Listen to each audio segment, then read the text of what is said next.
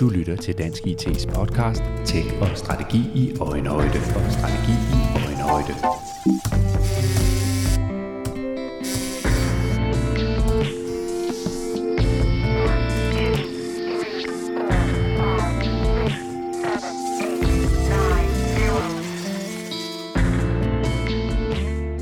Denne episode af Dansk IT's podcast Tech og Strategi i Øjenhøjde dykker vi ned i emnet DevOps. Vi giver dig en forståelse af, hvordan DevOps som koncept og disciplin konkret kan hjælpe din virksomhed på den digitale rejse. DevOps, der er en sammentrækning af Development og Operations, handler grundlæggende om at styrke både softwareudviklingen og driftsaktiviteterne og dermed virksomhedens digitalisering. For at give jer lyttere et indblik i, hvordan DevOps i praksis kan implementeres, og hvilke potentialer der er i DevOps, har jeg inviteret to gæster i studiet. Det er Troels Paps, der er partner i Novataris og ansvarlig for leverance, uddannelse og kvalitetssikring, og så er det Jesper Kisling, der er IT Application Manager i Bavarian Nordic. Vi kommer til at fokusere på Bavaria Nordics implementering af DevOps. Vi går nemlig tæt på medicinalvirksomhedens erfaringer for at kunne give dig inspiration til, hvordan DevOps kan styrke digitaliseringen i din organisation. Denne episode om DevOps er sponsoreret af Novataris. Velkommen til Tech og Strategi i Øjenhøjde. Troels øh, Papst, øh, tak fordi øh, du er kommet med her i øh, studiet til en podcast om DevOps, øh, hvor vi skal tale om, hvad er det, og hvad kan vi bruge det til som organisationer, og hvordan går vi fra at have en intention om at arbejde med DevOps til at også at få succes med det. Kan du ikke prøve at, at starte med at beskrive, hvordan DevOps overordnet set kan bidrage til at styrke en, øh, en virksomheds digitalisering? Øh, jo, jeg kan prøve på det. Øhm jeg ser det nok som, at DevOps er en arbejdsmetode, så i sidste ende, det den kommer til at hjælpe dig med, det er at identificere en rollefordeling og en ansvarsfordeling for øh, den trakt eller den pipeline, som, som det er, øh, som DevOps er i sidste ende. Det er en masse opgaver, øh, som skal igennem. Det kan være enkelte opgaver, det kan også være hele projekter eller så videre, men ideen er, at hver opgave passerer igennem den her pipeline. Imellem øh, hver skridt, hvis man vil tænke på den sådan, jamen, så vil der være øh, roller, som har en eller anden form for ansvar for, for den opgave. Og det, som det også er en del af, det er ligesom at eksplicitere, jamen, hvem er det, der skal gøre hvad, hvornår. Øh, og så bliver den et rammeværk rundt om, hvor man kan tale om, jamen, øh, præcis hvordan er det, vi skal gøre det, hvad er timingen i det, hvor meget må der være det ene og det andet, og så bliver den en, øh, en måde, som man ligesom kan lave meta på sin arbejdsmetode, som bliver sådan meget erklæret og, og Øh, altså sådan realiseret helt ned til værktøjsbrug og de dashboards, som man kigger på osv. Men det er i sidste ende stadigvæk en arbejdsmetode. Det er ikke, det er ikke værktøjet, der sådan kommer til at gøre den store forskel for dig. Det er den måde, du bruger det på. Og der kan jo, når man sidder og kigger på, hvordan man øh, arbejder med IT og digitalisering i en virksomhed, så kan der være mange arbejdsmetoder, det kunne være relevante at, at, at kigge på. Hvorfor er DevOps øh, for dig at se? Hvad er de vigtigste argumenter for, hvorfor at man skal kigge i den retning? Mm.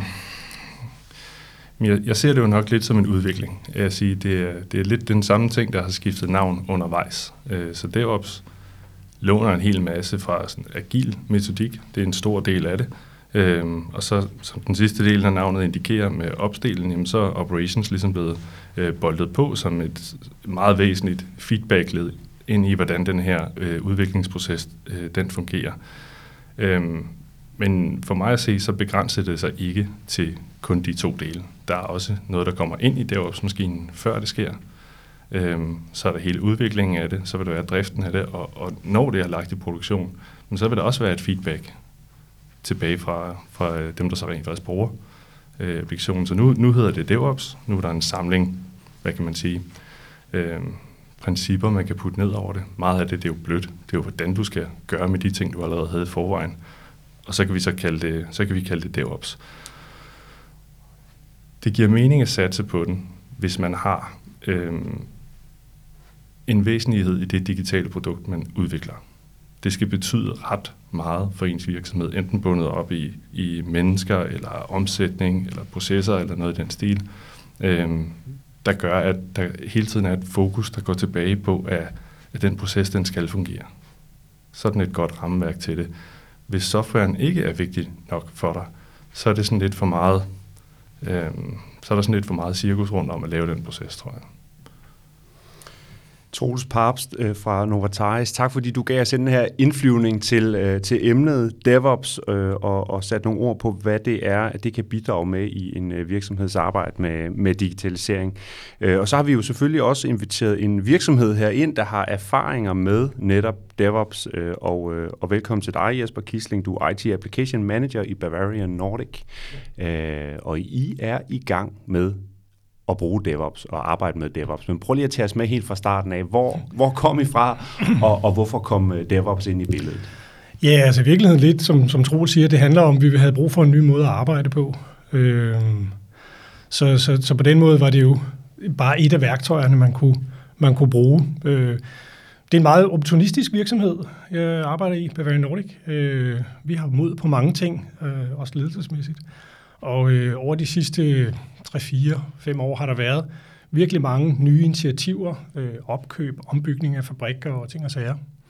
Og, øh, og, og det betyder, at øh, der hele tiden kommer nye opgaver, store opgaver, også skiftende prioriteter. Nu bliver noget pludselig mindre vigtigt og noget mere vigtigt. Det kan være et, et klinisk studie, der stopper. Jamen, så er der nogle ting, man ikke skal gøre alligevel, som man troede, man havde travlt med, så skal man pludselig noget andet, fordi man vil bygge en fabrik eller køber nogle andre produkter og sådan noget. Så, øh, så IT-mæssigt, så havde vi jo brug for at kunne arbejde med meget skiftende prioriteter øh, i, øh, i, i forhold til, hvad var virksomheden havde brug for. Så, øh, så, så man kan sige, at øh, det var i virkeligheden indgangsvinklen. Vi, vi, vi arbejder med forskellige applikationsgrupper rundt omkring vores applikationer, øh, i altså ERP-systemer, dokumenthåndteringssystemer, LIM-systemer, hvad du ellers har. Øhm, og de, og de, øh, de, for at, at imødekomme de her forandringer, så har vi dels behov for at implementere nogle nye systemer, men vi har også brug for at lave ret store konfigurationsændringer i de eksisterende systemer. Så selvom øh, man kan sige, at vi jo ikke lever af at lave software, vi, det er jo ikke, vi, vi, vores produkt er ikke et software, men, men du kan faktisk ikke implementere alle de her forandringer i forretningen, uden at du laver ret store ændringer i de her softwarepakker. Øhm, så, så der var den, det behov for at styre softwareudvikling, som, som, som øh, øh, Troels øh, nævner. Ikke? Det, var, det, var, det var super vigtigt, øh, at vi kunne få, få noget overblik. Og alle grupper på det tidspunkt arbejdede sådan set med deres eget, enten Excel eller noget øh, PowerPoint eller ja, SharePoint, hvad du nu ellers har af, af lister af opgaver, så vi kunne ikke rigtig få et fælles overblik. Og så var det, at vi sådan tænkte, det var faktisk lidt fordi, at vi havde en gruppe, som var begyndt at arbejde med øh, deres ligesom change øh, backlog. Øh, det var vores ERP-område. Øhm, og de havde egentlig haft en, en SharePoint-database, den fungerede fint. Vi kunne samarbejde med leverandører om den. Men, men de gik, overgik så til, til DevOps. Og så, ja, så var tanken i virkeligheden, fordi det fungerede egentlig ret godt for dem. Øh, de kunne både få et overblik over de store projekter og de øh, daglige opgaver, de kunne lave sprint, øh, og de kunne håndtere deres øh, øh øh Dynamics skal opgraderes, vores ERP-system skal opgraderes fire gange om året, det gør Microsoft. Så de kunne også håndtere ligesom, de der opgraderinger øh, på en smart måde. Så tænkte vi, kunne vide, om vi ikke kan bruge det til de andre områder på samme måde. Så der, så, og så fik vi lyst til at få noget inspiration, og så tog vi fat i Novotaris og sagde, hvad, hvad er jeres erfaring med at implementere det her i en virksomhed? Mm.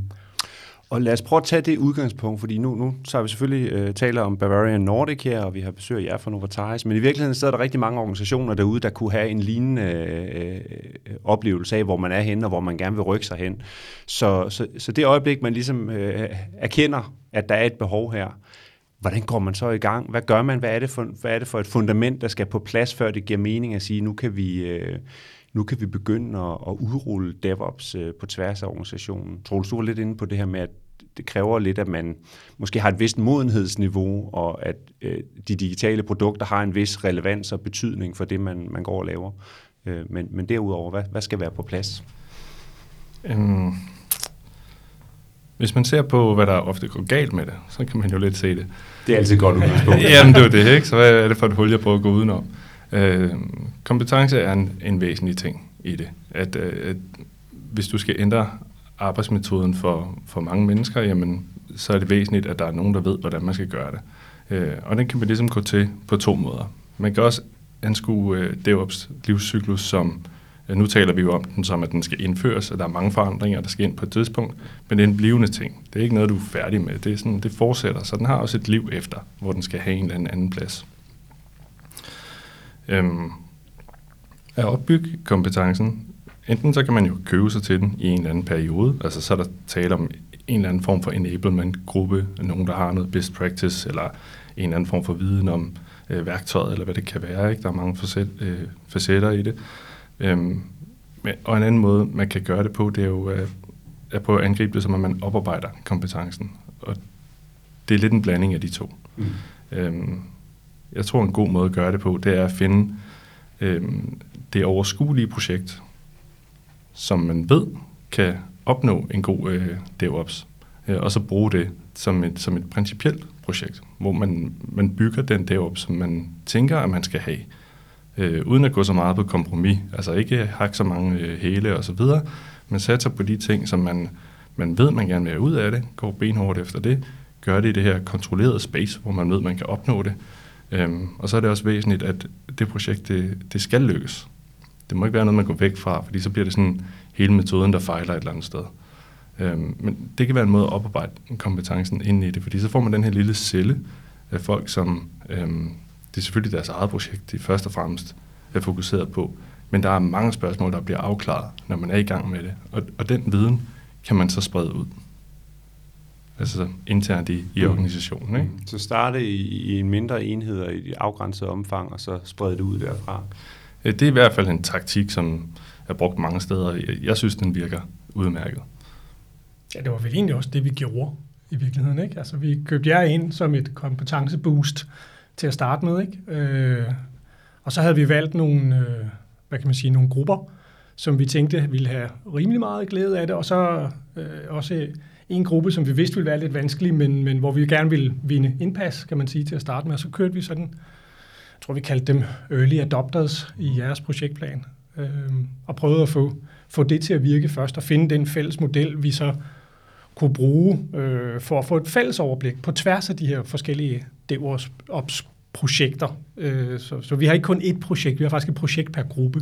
Og der vil vi gerne kunne rapportere på tværs, men vi vil også gerne give dem en eller anden form for, hvad kan man sige, operationel frihed, fordi der er alligevel ret stor forskel på, om man driver et ERP-system, en infrastruktur eller 200 instrumenter i dit laboratorium. Det, altså ens interaktion med forretningen er jo ikke ens, og den måde, man modtager opgaver på, og hvem man interagerer med, det er ikke det samme. Så der skal være en vis frihed, og samtidig skal vi kunne rapportere. Så det var sådan lidt, øh, som det du siger, det var egentlig det, vi prøvede på i, øh, i vores projekt sammen. Ja, jeg synes også, i det her, i Bavaria Nordic tilfælde, var der også en, øh, en ambition om at nå sådan et rimelig højt modenhedsniveau i første omgang. Så der var flere projekter, hvor man sådan lidt med vilje valgte nogen, der var ret forskellige, mm. fordi man skulle finde en model, der rent faktisk ville passe på dem. Ja, det er rigtigt. Og, og så trykprøve det med virkeligheden her, hvor man finder en model, som, det er jo altid lidt spændende, ikke? fordi finder du en model, som øh, rent faktisk reflekterer virksom, øh, virkeligheden, eller bliver den så simpel, at man, ikke, at man ikke rigtig kan bruge den. Fordi som Jesper siger, så er der også nødt til at være sådan en ret stor fleksibilitet i den, for de grupper, der var valgt, det var ikke de samme. Det, de har ikke de samme prioriteter inde i det, men det var stadigvæk et helt klart øhm, som mål fra starten af, at øh, arbejdet, der foregår på tværs af grupperne, skal kunne sammenlignes. Mm. Så på en eller anden måde, så skal det sådan blive det samme. Opgavestørrelser skal blive det samme, eller jeg skal kunne øh, sige noget om, hvor mange, hvor mange opgaver sidder den enkelte person med, eller hvor, hvor lang tid trækker opgaver ud, eller noget, noget af den stil skulle jeg helst kunne sammenligne på tværs. Mm. Øh, så, så her der er det lidt et mix af strategierne, hvor man siger, mm. vi tager nogle projekter og starter dem op, og fik også placeret øh, øh, ansvaret hos dem, øh, altså hos de øh, folk, der sådan var... Øh, ligesom havde, jeg vil sige, et medfødt ansvar for projektet, ja, ja. ikke? det hedder systemer ja, ja, inde i Bavarian Nordic, men det var den rolle, der passede bedst til det, og så sige, nu er det, you're it, nu er det, nu er det dig, der er med til at rulle det her ud, mm. og det skal lykkes, og så prøve at inddrage dem i den proces. Mm. Jesper, kan du prøve at, at tage os lidt med ind i, hvordan har det her så, øh, hvad er det for nogle forandringer, det har medført hos jer, at I nu arbejder med DevOps og har indført DevOps øh, på tværs af organisationen. Altså, hvad, hvad er det, I gør anderledes i dag i forhold til, hvad, hvad, I, hvad I, hvordan I greb tingene an tidligere? Altså, man kan sige, netop fordi der er sådan lidt variation i, hvordan man bruger det, så, så, har, så er det flere forskellige ting. Øh, fordi øh, grupper, øh, øh, som, altså, hvor, hvor applikationsgruppen er en vis størrelse, tre mand eller deromkring, øh, øh, og har en, en større superbrugerorganisation. Jamen, der, er det, der er det nu blevet en, ligesom en, en relativt standardiseret måde at få opgaver ind på, køre jævnlige prioriteter, øh, planlægge dem lidt, enten i projekter eller sprint, alt efter lige, hvad det er for en applikation. Øh, have en interaktion med, med, med forretningen, om, om netop deres, ligesom du, du sagde, Troels, de, vi, skal, vi skal have forretning til at komme ind øh, og lave nogle prioriteter. De har nogle roller, vi har nogle andre roller på de forskellige sager, og så skabe et overblik. Og det overblik havde vi ikke rigtig før. Altså, der, der var det lidt mere sådan, øh, hvad kan man sige, den, der råber højst, der fik sine øh, ting. Så, så inde, i, inde i grupperne, øh, der er det, der er det, øh, det fungerer rigtig godt. De grupper, der ligesom er en person og en one-man army, de ser ikke den store øh, fordel ved det her. De synes bare, det er ekstra administration. Ikke? Og så har vi så nogle ledelsesgrupper, så for hver af de her hvad kan man sige, applikationsgrupper er der også en styregruppe. Øh, vi kalder det en System Advisory Group, men, men øh, det kan have mange navne sikkert rundt omkring øh, i verden. Og der, der kan vi lave både et overblik over, hvad for nogle change requests der er, men vi laver også, fordi vi har projekterne derinde, så kan vi også ligesom lave kan du sige, sådan en årsplan. Altså for eksempel for Dynamics, jamen, så er der fire øh, opgraderinger om året, dem kan vi ikke slippe for. De ligger placeret ind, tager noget tid, så den her gruppe kan se, okay, her der kan vi så ikke rigtig lave noget, vi er nødt til at lave noget imellem, så nogle releases imellem, så det giver sådan en, hvad kan man sige, sådan et, et årsjul eller en anatomi af, af, for, hvordan projekter kan placeres ind og, og, og sådan noget. Og det samme øh, for flere af de andre. Så vi har nogle, nogle styregrupper, som pludselig har fået et andet indblik i vores liv i IT og øh, og hvordan applikationerne egentlig vedligeholdes. Mm. Øh, og så det, har vi så... Jeg tænker, at lige præcis det indblik der, den forståelse af, hvad det egentlig er, at de går og laver det over ja. i til organisationen, ja, den, den, kan, den kan rumme en værdi i sig selv. Ja, men det kan den helt sikkert, fordi det betyder, at det er nemmere at få nogle realistiske planer lagt sammen med dem. Altså, de, de kan jo have mange prioriteter, og nogle gange er det virkelig, virkelig vigtige ting for et, et, et, et klinisk studie eller et eller andet, at vi når et eller andet jamen så skal vi jo vide, hvad det er, vi så skal flytte, eller, og, eller om vi på anden måde skal, skal lave nogle krumspring. Og det kan man altså bedre have en, hvad kan man sige, en, en kvalificeret dialog omkring, hvis man kan se sådan et år for sig, eller et kvartal, eller hvad det nu er for en tidshorisont, man kigger på. Øhm, og så har vi så vores, øh, vores, øh, dels vores IT-ledelse, som jo også er en slags styregruppe for, på de IT-services, vi selv har, og så har vi en, noget, vi kalder IT-boardet, som tager sig af de store IT-investeringer. Og de, de kigger også ind på projekter, så vil ikke ned i, i detaljer med alle de her user stories og hvad, hvad, hvad vi har. Men, øh, men de kigger ind på, på features, det er så det, vi bruger som projekter, øh, repræsenterer projekter lige nu i hvert fald. Øh, så kigger de ind på sådan et overblik øh, på tværs af alle de her forskellige grupper. Hvad har, der, hvad har de gang i af store ting, og er de, hvilken status, status er de forskellige projekter i? Så du har både ligesom et, et, et forretningsperspektiv på vores projekter, og så har du sådan et IT-ledelsesperspektiv. Det er jo ikke, nogle gange er det de samme projekter, nogle gange er det lidt forskelligt, om, om det er vores Mosman Battle IT, eller om det er en, et eller andet ude for retningen. Så der er nogle ledelsesgrupper, som er blevet gjort aware øh, på en anden måde.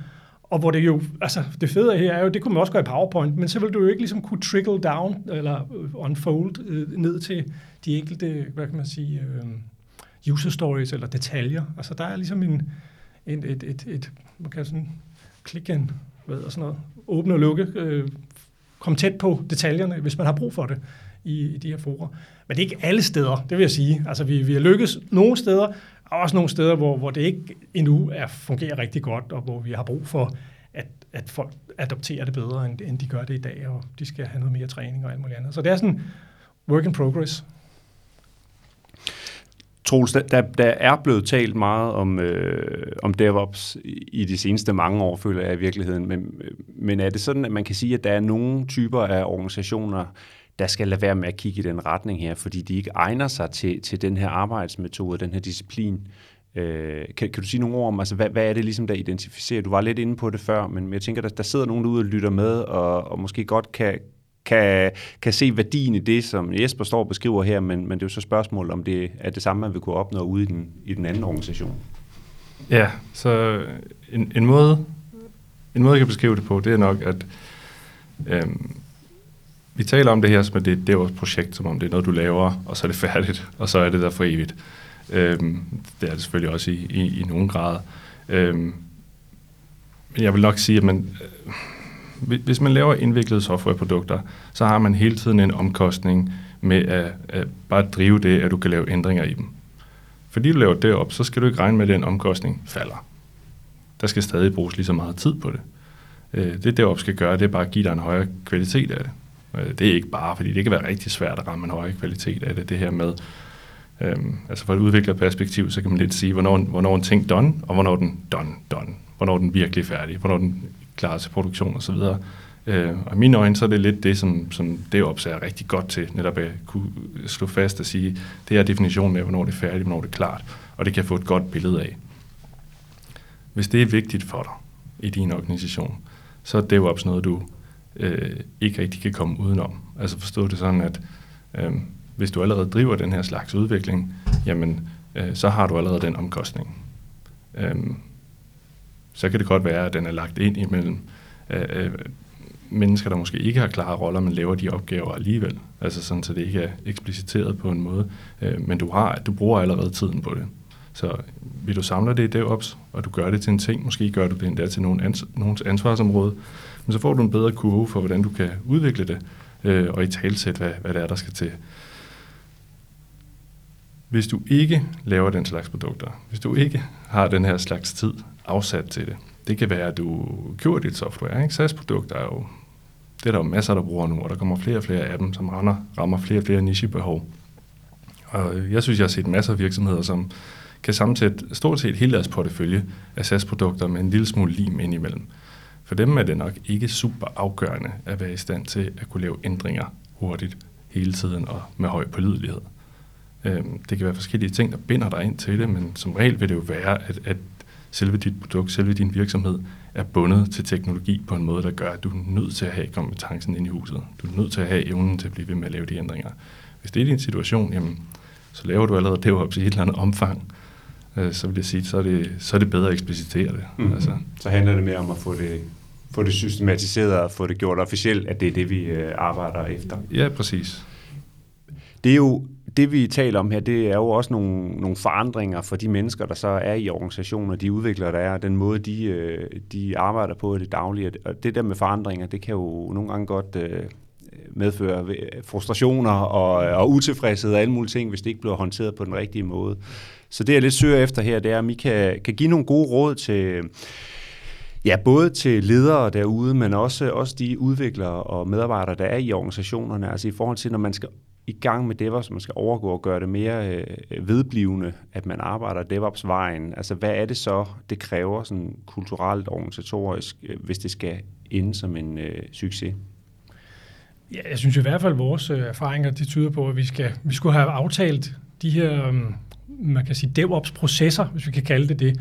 Dem skulle vi have lige været skarpere på at have aftalt med, med alle inden. Måske ikke i detaljer, fordi de udvikler sig også efterhånden, som man prøver værktøjet, så, så finder man også, at ah, det vil være smart og sådan og sådan. Og man vil også gerne give en vis frihed til de enkelte grupper i en eller anden udstrækning, øh, fordi deres virkelighed faktisk er meget forskellig.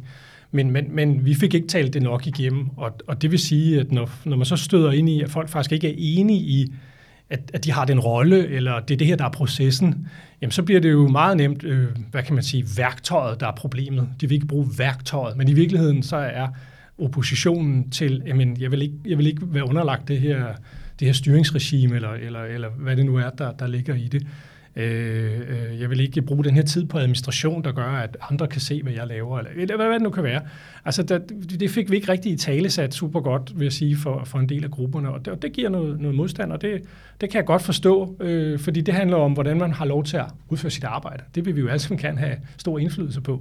Øh, så, så det var vi nok ikke gode til at, til at se det tænker jeg, det var i hvert fald en af de ting, der det. Og så, og så synes jeg heller ikke, altså hvis jeg skal sige et eller andet om, om det også som, som, som værktøj, så er det ikke super intuitivt. Altså der, der kunne findes nogle andre værktøjer til at lave et, et overblik over en, en, en portefølje af change, som måske var nemmere at gå til.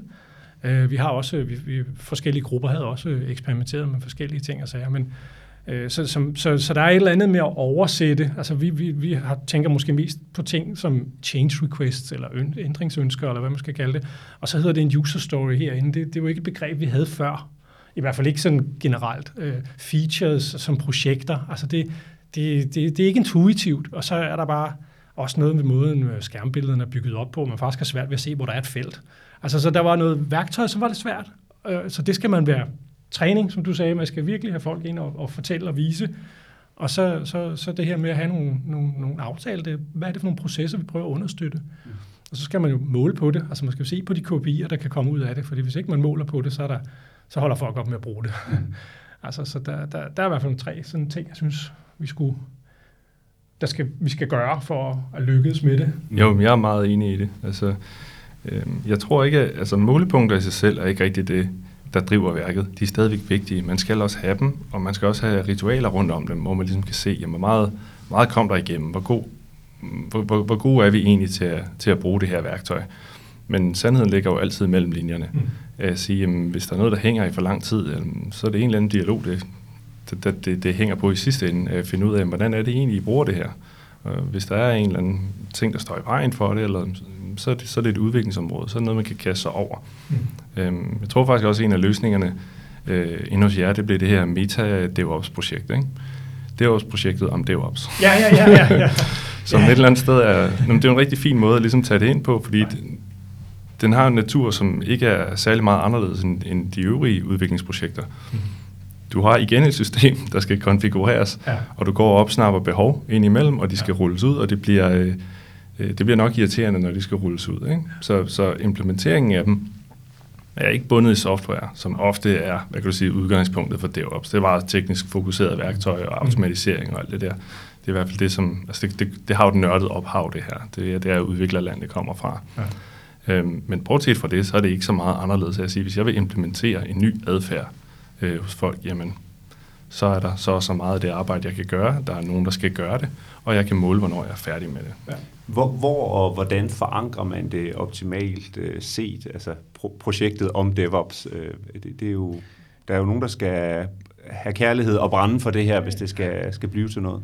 Altså, vi talte om, at vi, vi, det var mig, der ligesom var var, var driveren øh, øh, i starten i hvert fald. Det, det er ved at, lægge, ved, ved at have en anden en, som faktisk ved mere om det op end mig, der begynder at overtage det. Det er nok meget godt. Øh, men, men, øh, men, men man skal have sådan en eller anden champion, der ved det her, øh, og, og, og gider diskutere det igen og igen og igen. Øh, og, og, og så selvfølgelig også en eller anden form for teknisk øh, og kan gøre noget, for at de enkelte grupper kan få det til at fungere, vil jeg sige. Det, det er i hvert fald en ting, og der havde jeg virkelig meget brug for, for jeg blev træ, trænet af, af Novartis, og jeg er slet ikke nået et, et niveau, der er godt nok i virkeligheden til at have den her rolle. Og så skal der være opbakning fra, fra, fra, fra IT-ledelsen, i hvert fald hvis det er IT, der bruger det, så skal vi have ledelsen med. Og så udpeger vi jo nogle, øh, vi har noget, der hedder en system manager rundt i hver af de her grupper, øh, applikationsgrupper og, og også, øh, man kan sige, service managers, øh, for nogle IT-services, og det, det er jo egentlig dem, som så skal, skal få det til at fungere i gruppen. Øh, og det tror jeg er meget vigtigt. Øh, og det er der, hvor det her, du kalder det metaprojektet for DevOps. Vi lavede, en, vi lavede et DevOps-projekt, hvor vi tog ændringsønsker fra forskellige ind for at håndtere dem som et ændringsønske til et system, nemlig DevOps, hvordan vi arbejder med det. Øh, det er vi desværre gået lidt i stå med, men øh, det skal vi se at få, få, få komme i gang med igen. Fordi der begynder jo at komme ting ind. Skulle vi ikke have nogle ekstra felter på features, fordi så kunne vi styre sådan og sådan. Og skulle vi ikke, og det her det er virkelig besværligt, hvad det nu end er. Så diskuterer vi det i sådan en gruppe, superbrugergruppe, bare internt IT, og så prøver vi at finde ud af, hvad gør vi så, og kan vi implementere det? Kan vi lave det her overblik? Kan vi, hvad det nu er? Øh, det tror jeg er vigtigt, fordi, fordi man rammer den jo ikke øh, lige med det samme. Man er nødt til at, at udvikle brugen af det. Der, der er ikke rigtig nogen plan, der sådan overlever kontakt med fjenden. Nej, nej, præcis. Ja, det er, planning is everything, ja. Jamen, det er jo det. Øhm, jeg tror også, det er forankringen især hos, øh, hos projekterne, altså dem, der er nede på opgaveniveau, og hvordan opgaver de passerer. Det plejer at være det perspektiv, jeg har. Øhm, der vil jeg styre nærmest krakilsk efter det. Hvis vi ikke er enige om, hvornår en ting er enten den ene eller den anden status, så er vi nødt til at tale om det. Øhm, og så vil der være sådan nogle agile værktøjer rundt om det. Ikke? Øhm, de hedder typisk, øh, du har sådan noget definition of ready, definition of done. Og det er sådan en form for øh, dokumenter, som du hænger op på væggen i gruppen, øh, hvor alle har vetoret til, øh, hvornår er det det ene eller det andet.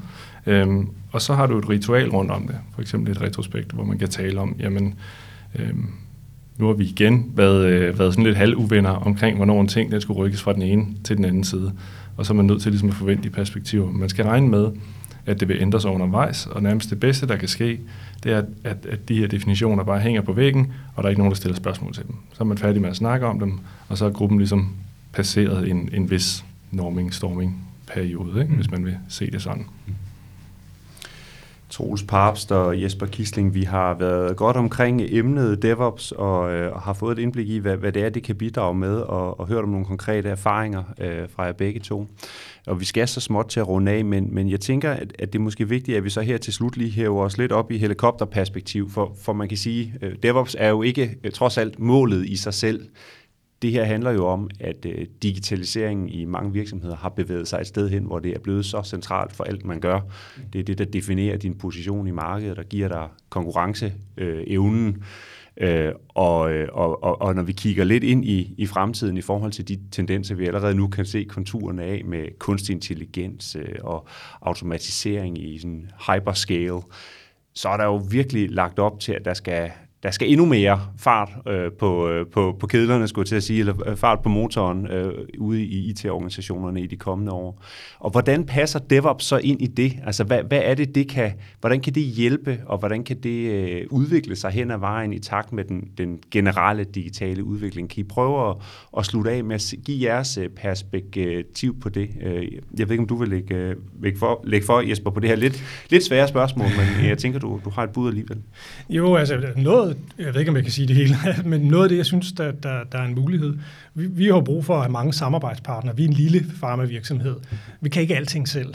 Øh, så, så noget af det, som jeg synes, øh, DevOps gør øh, godt, det er jo netop det her med at prøve at samle noget øh, rundt omkring nogle enkelte, det kunne være SaaS-løsninger eller et eller andet, øh, nogle behov øh, for ændringer, som kommer fra forretningen, øh, og som skal implementeres i en vis hastighed. Og så kan man rent faktisk relativt simpelt dele det med de leverandører, man har med at gøre. De fleste leverandører kan finde ud af at bruge DevOps. Det vil sige, at man kan etablere et samarbejdsforum, som er, som er meget rundt omkring øh, de her ændringer. Øh, øh, og, og, og hvor det, det er os, der styrer, hvad der ligger derinde, men, men det, bliver, det kan blive meget interaktivt med, med forskellige øh, hvad kan man sige, leverandører. Det, det, det, det kan gøre os til en fleksibel samarbejdspartner, håber jeg. Det, det er det i hvert fald. Og så har det jo nogle andre værktøjer for automatiseret tester, sådan noget, så når man skal ud og have noget implementeret hurtigt. Det bruger vi kun i en sammenhæng, automatiseret test, men, men, men vi kunne godt tænke os at bygge det ud, og der, altså, der er jo mange værktøjer i DevOps, hvor man kunne få hele hvad kan man sige, DevOps-metodikken øh, øh automatiseret mere og mere. Det vil sige, at man bliver agil på sin infra, altså IT-landskab og infrastruktur. Eller det kan være med til at understøtte en agilitet. Det er jo ikke sikkert, at man bliver det bare, fordi man tager værktøjet, sådan er det jo. Men, øh, men man kan, der, det kan faktisk understøtte det. Så det tror jeg er et, et rigtig godt bud på. Øh, og, og, og så øger det måske også kommunikationen mellem forretninger, eller det kan det i hvert fald understøtte forretningens og IT's alignment. Og det er jo det, det ser jeg helt klart som en ting. Den der sporbarhed, du har opgaven hele vejen igennem fra den, der stiller den. Øh, jeg har set masser af gange, at den, der stiller en opgave, er ikke den, der, der afprøver i sidste ende, om den rent faktisk mm. bliver materialiseret på den måde, den skulle, om den opfylder behovet. Så der kan være sådan en total disconnect øh, ind i det her, og så undrer alle sig bag, bagefter over, hvorfor, hvorfor er det kæden faldet af her et sted. Så, så sammenhængen, altså fordi mange steder, der kan udviklingen godt være en silo, øh, og når opgaven forsvinder ind i den silo, så hvis du ikke kommer fra den verden, så ved du ikke rigtig nødvendigvis, hvad der foregår inde i den. Der er det jo et rigtig, rigtig godt værktøj, synes jeg, til at være med til at skabe en, en gennemsigtighed i noget, der er meget indviklet. Mm. Altså især hvis det er softwareudvikling, man har med at gøre. Ikke? Mm. Øhm, så der er en ting der, så synes jeg også, at det er, at øh, Øh, jeg ser en af de helt store styrker, fordi du nævnte automatisering, i at øh, automatiseringen netop er holdt et sted. Den her enablement, du kan give af et, et featurehold, der sidder og udvikler, på øh, et enkelt produkt, hvor de kan have deres egen hvad kan man sige, mandat til at lave de øh, automatiseringer, som de vurderer er nødvendige. Det kan de gøre, uden at skulle have fat i alle mulige andre, når de først har øh, kompetencen derinde. Øh, og så når man putter sådan en proces ind i et system, jamen, så bliver den faktisk personuafhængig. Altså det, det ene er, at du får, du får fjernet menneskelige fejl ved den. Øh, den er oftest mere besværlig at lave på den måde, men den vil gøre det samme hver gang. Det er rigtig godt, når det er automatisering. Øh, og det andet er også det her med, at du behøver ikke, at det skal være person A, B eller C, der sidder og udfører en ting.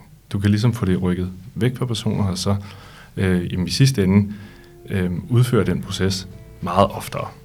Så man, man kunne godt, hvis man tager alle fordelene, som det ops har, synes jeg godt, at man i en vis grad kan opsummere det til at sige, det den egentlig gør, er, at den forkorter dit feedback loop, fra du udfører en ændring, til du ser den sker. Når den bliver kortere, så er der mange ting, du kan, du kan lave projekter hurtigere, du kan hurtigere ændre kurs på dem, du kan hurtigere rette fejl. Automatisering er en kæmpe stor del af det, og indkapsle de processer, som man så opdager i det daglige, og rent faktisk få puttet derhen, det, det er DevOps rigtig godt til, synes jeg. Tak øh, til jer begge to, Troels Papst og Jesper Kisling, for at give et indblik i, i DevOps og sætte nogle ord på, hvad det er, det betyder, når man arbejder med, med digitalisering her i, i 2023 og i de, i de kommende år. Tak fordi I kom. Ja, selv tak. Selv tak.